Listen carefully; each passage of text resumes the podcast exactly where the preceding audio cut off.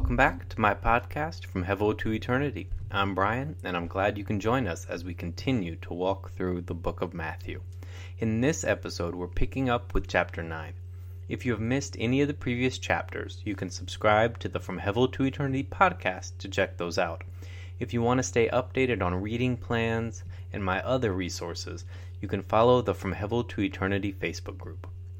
Chapter 9 is similar to chapter 8 in that they're both part of this narrative section in between the Sermon on the Mount and the next set of Jesus' teachings, which starts again in a couple chapters. Chapter 9 continues to display the divinity of Jesus through his miraculous healings and his absolute authority over all things. It continues to underline the actions Jesus calls his followers toward, specifically the heart transformation that members of the kingdom of heaven should desire as we pray for the harvest and the laborers called toward God's work. To pick up the first verse of Matthew 9, we need to go back to the last few verses of the previous chapter. Jesus, after seeing the great crowds gathering around him, boarded a boat with his disciples and they crossed the sea. Jesus exercised his authority over nature by calming the storming sea during their transition. Then they land on the other side in the country of Gergesenes, where Jesus exercised his authority over demons when he cured two demon possessed people. There ends up being a commotion about it and the resulting loss of a herd of pigs, so all the people in the city begged Jesus to leave. So almost as soon as he had exited the boat, we get verse 9 1, where he entered into a boat and crossed back over and came into his own city. Matthew's focus in this section on Jesus' healings and his authority continue when in verses 2 through 8 some people bring a paralytic man before Jesus. The obvious reason for this was because they thought Jesus could heal him, and eventually Jesus does in fact heal the man's paralysis. But the first words Jesus speaks to the man have nothing to do with his physical healing. Jesus replies, Son, cheer up, your sins are forgiven you. We don't get anything in the story that says the man was seeking forgiveness for his sins. We also don't get anything in this story that this man's paralysis was directly a consequence of some specific sin of his. There could have been something there, and the Bible is clear that sometimes ailments are the direct consequence of individual sin. But even the, those without physical ailments are in need of forgiveness for sins. So Jesus' point is larger than this specific man. David Platt points out that our ultimate need is never physical, it's always spiritual. Straight away, the religious elite accused Jesus of blaspheming, though instead of saying it to Jesus, they appear to just be muttering it among themselves.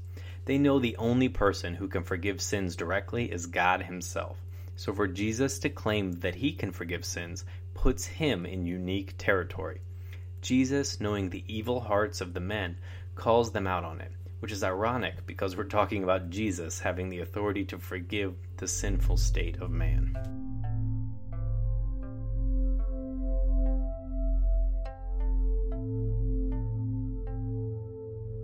Jesus then underlines his authority over sins by displaying his authority to heal the man, continuing this narrative that Jesus has authority over all things.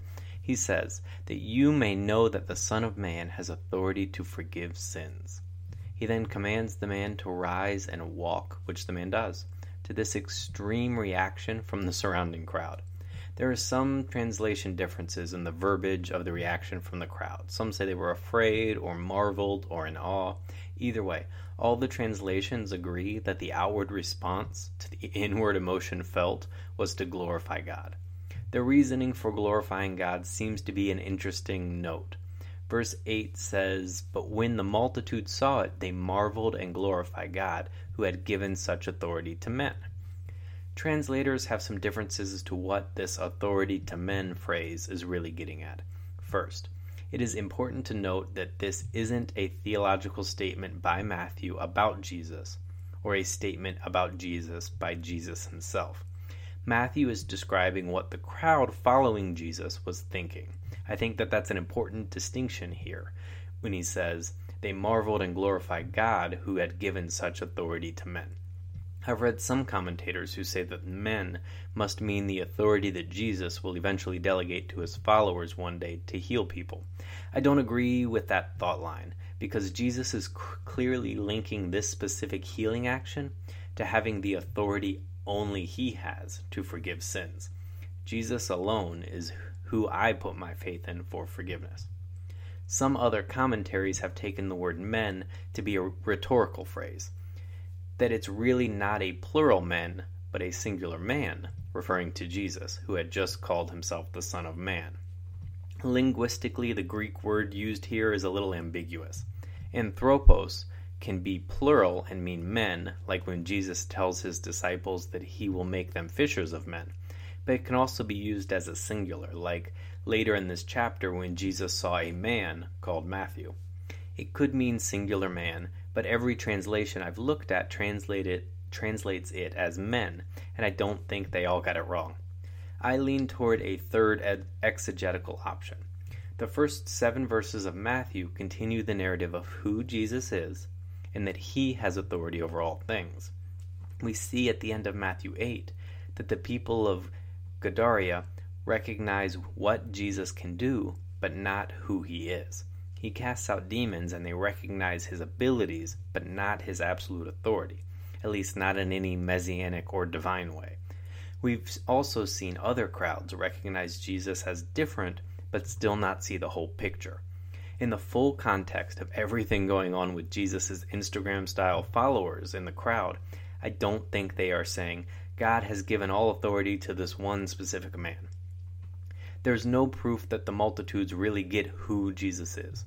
We the readers have the benefit of Matthew 1:21, which says that you shall call his name Jesus, for he, it is he who shall save his people from their sins and Matthew might be underlining that the crowds just think it's pretty awesome that God has given some men the ability to perform actions that lead to the forgiveness of sins.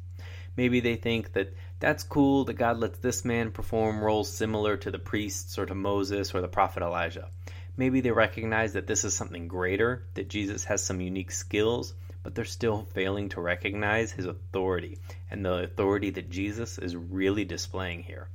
They are not recognizing Jesus as the singular God man. Jesus is our great high priest, the new and greater Moses. Above all other priests and prophets, and Jesus' actions carry an authority higher than anything the Jewish religious elite presented, and it was higher than the former Jewish leaders could have ever claimed. According to the NIV translation, the book of Hebrews says, Therefore, since we have a great high priest who has ascended into heaven, Jesus, the Son of God, let us hold firmly to the faith we profess. While the religious elite were starting to resent Jesus for his claims, and his small band of true disciples are starting to see a picture of his true authority, the crowds still fail to see Jesus as worth following with everything they have. Matthew is still presenting a theology that Jesus is the only path to forgiveness for sins, a point this book will make repeatedly over the rest of its chapters. As D.A. Carson says, Jesus came to forgive sin and transform sinners, and this was foundational to the rest of his ministry.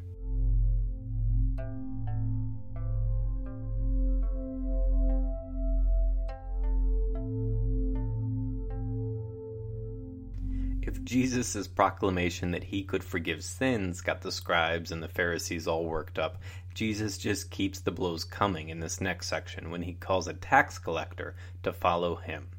Then he sits down and he enjoys a shared community meal with men the Jewish people considered society's wicked and sinful. This dude Matthew, who's also known as Levi, is a tax collector. Tax collectors held an interesting and shunned, reviled place in Jewish society. So Jerusalem was governed by Rome, and it fell under the Roman tax farming system, which had regional quotas and people under leadership, and profits were anything that went above the quota. The system was set up by Gaius Gracchus in about 123 BC, primarily to increase the efficiency of tax collection within Rome itself, but the system quickly spread into the, all the provinces. I'm sure that I'll butcher this, but the basic system operated sort of how we might see like a modern gang or mob payment systems portrayed in movies. Each region of the Roman Empire was required to pay a certain tax quota to Rome. To do this, each regional director hired tax collectors under them to cover a city or a subregion. Then each city director recruited people to cover each district. Now, each of these levels wasn't paid by Rome directly. Instead, they only made money by collecting more than they were required to pay Rome. So, the regional guy might have to pay Rome $100, but if he wants to make a good salary, he might tell the guys under him that he needs $120. Well, the guys under him need to raise more than that if they want to get paid, so it just keeps waterfalling into this inflated tax system. Because your lifestyle was directly tied to how much you could take from others, tax collectors took to practices like strong arming, blackmailing, and intimidation. They were not some IRS accountant with a pocket protector. They were more like highly educated mob enforcers. This idea that Jewish tax collectors could rob and pillage their own people so they could live in luxury caused them to be hated throughout Israel. Matthew is one of these dudes, and Jesus walks up to the, his tax booth and he says, Follow me, which Matthew does right away. This would have caused a stir all by itself, but Jesus takes it a step further. Verse 10 says, He sat in the house. Behold, many tax collectors and sinners came and sat down with Jesus and his disciples. The Pharisees called Jesus out right away on this. At this point, they were as much a political organization as they were a religious group, so they couldn't pass up an opportunity to drive a wedge between Jesus and the Israelites in the crowd. According to Charles Quarles, the Pharisees even used events like this to spread rumors that unfairly caricatured Jesus as a glutton and a drunkard. Jesus' response should resonate with us and cause us to rejoice. He says, Those who are healthy have no need for a physician, but those who are sick do. Jesus isn't after those who are pure. He knows that apart from himself, those people don't exist in a fallen world. Jesus hasn't come for those who think of themselves as pure and better than other sinners. No. Jesus has come for all those who recognize their imperfections and their need for a Savior. He is, after all, the only place we can go to for the forgiveness of our sins. Jesus follows this statement up with verse 13, where he calls the religious people to contemplate this sentence. But you go and learn what this means. I desire mercy and not sacrifice.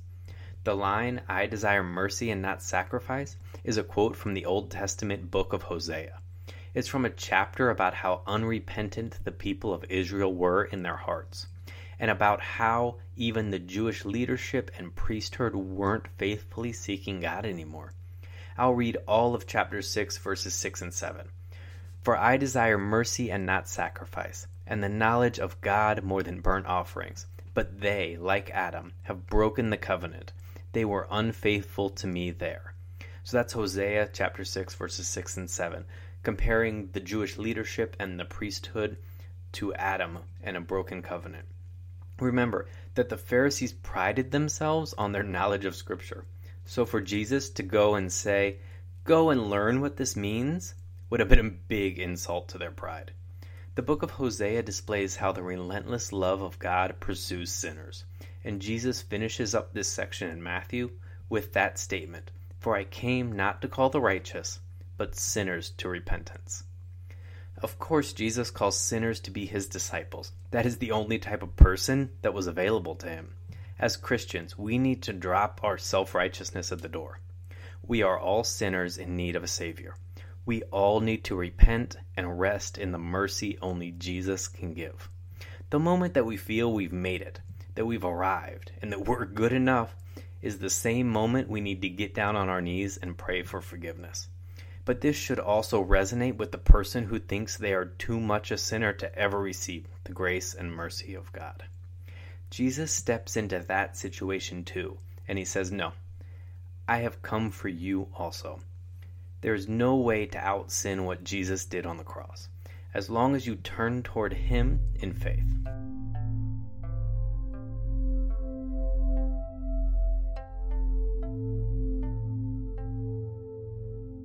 Verses 14 through 17 deal with the question about fasting and why Jesus' disciples weren't seen to be fasting during Jesus' earthly ministry.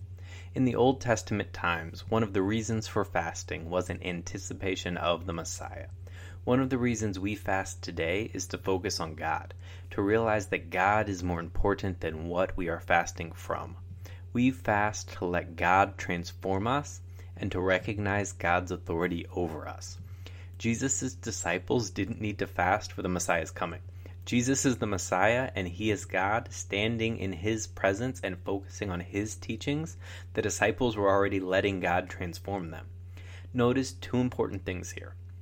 Jesus doesn't discount fasting or say its future practice would be worthless. He just spent a paragraph in the Sermon on the Mount instructing us on how we should fast when it's appropriate. Also, notice that Jesus is answering a question about the practices of the small group of disciples who are actively following him at that time. He doesn't say nobody should fast ever. He's just talking about his hand-picked disciples prior to him going to the cross. Jesus makes it clear that there will be a time for fasting. When Jesus is gone, then everybody who follows him should take some time out of the rhythm of their everyday lives to reorient themselves and desire God's presence and wisdom through fasting. Jesus relates himself to the bridegroom, which is an amazing hyperlink back to Old Testament passages referring to God and the Messiah. It is a profound statement by Jesus of who Jesus is. Isaiah 54, verse 5 says, For your Maker is your husband, Yahweh of armies is his name, and the Holy One of Israel is your Redeemer. The God of the whole earth shall he be called. Hosea chapter 2, verses 16 and then 19 and 20 say, It will be in that day, says Yahweh, that you will call me my husband, and no longer call me my master. I will betroth you to me forever. Yes, I will betroth you to me in righteousness, in justice, in loving kindness, and in compassion. I will even betroth you to me in faithfulness, and you shall know Yahweh.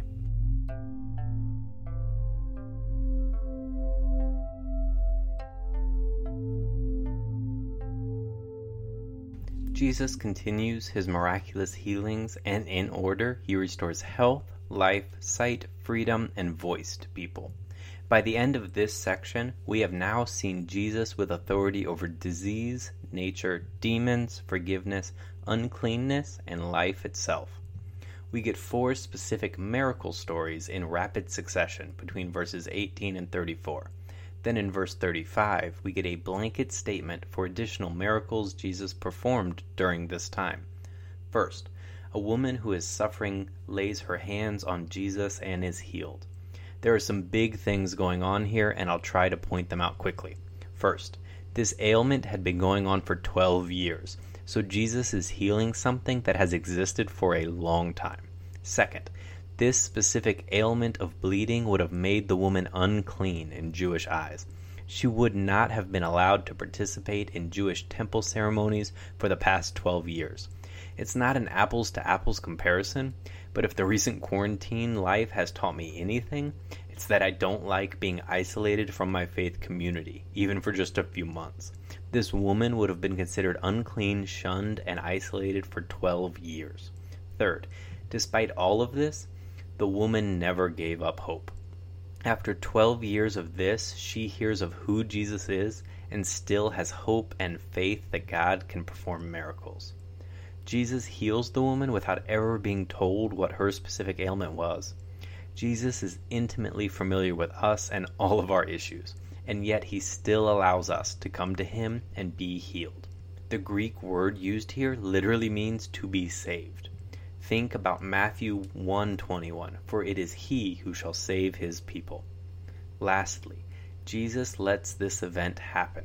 Remember back when we were talking about the leper in chapter 8 and how touching an unclean person in Jewish tradition caused you to be considered unclean too? Well, here we get another instance where Jesus does not let this deter him from doing what he came to do engage with and save the sick and the lost. And actually, he doubles down on contact with unclean things in the next miracle because he holds the hand of a dead girl, which is also considered ceremonially, ceremonially unclean. After healing this woman, Jesus then enters the house where a girl has died. Based on the music and the loud commotion of verse 23, all indications are she has been dead for a while. people have started gathering for Jewish wake and or funeral practices. The permanency of her death is also emphasized when the crowd laughs at Jesus' suggestion that her condition was temporary. Jesus then throws them out of the house, holds the girl's hand, and brings her back to life. This is not the only time that Jesus revives someone from the dead, but all are equally pointing to his authority over death, and all are foreshadowing his defeat of death when he dies on the cross but is resurrected three days later. Verses 27 through 30 see Jesus heal two blind men. These men provide the return of a title for Jesus previously used in Matthew. The Son of David was used in the first verse of Matthew Jesus the Christ, the Son of David. It's a messianic title, alluding to the future king that would come from the line of King David, who would establish the throne of his kingdom forever. Its use by these two blind men would have been significant and understood by everybody in the Jewish crowd. Even though Jesus knows the heart of men, he asks for a public proclamation of their faith that Jesus could, in fact, heal them before he does so. The Bible says, upon his touch, their eyes were opened. Again, the word choice here is alluding to Old Testament prophecies about God and the Messiah. This message is especially clear in Isaiah 35, verses 4 through 6. Tell those who have a fearful heart, Be strong, don't be afraid. Behold, your God will come with vengeance, God's retribution. He will come and save you. Then the eyes of the blind will be opened, and the ears of the deaf will be unstopped. Then the lame man will leap like a deer, and the tongue of the mute will sing. For waters will break out in the wilderness, and streams in the desert. This passage in Isaiah also connects the blind man's healing in verse 30 with the mute man speaking in verse 33. Jesus again shows his authority over the devil and demons by casting one out of the mute person and enabling him to speak again. Notice the difference between how the two groups of people around Jesus react to this. The crowds, they marveled, similar to the healing of the paralytic. Not sure if this had ever been done in the history of Israel like they claim. I mean, God had worked some pretty amazing miracles before. But regardless, these crowds appear in awe of the authority Jesus is displaying. The Pharisees, on the other hand, accuse Jesus of being able to cast out demons by the prince of demons. Again, they're accusing Jesus of a severe crime, and they're foreshadowing the coming conflict between Jesus and the Pharisees. In each of these miracles, the faith of the people does not heal them. Jesus heals them. But Matthew does point out the tie between Jesus' action and at least some level of faith in the recipients. You cannot heal yourself through faith, and having faith is no guarantee of physical healing. But you can lay your faith and your brokenness at the feet of Jesus and then rest in His authority over all things.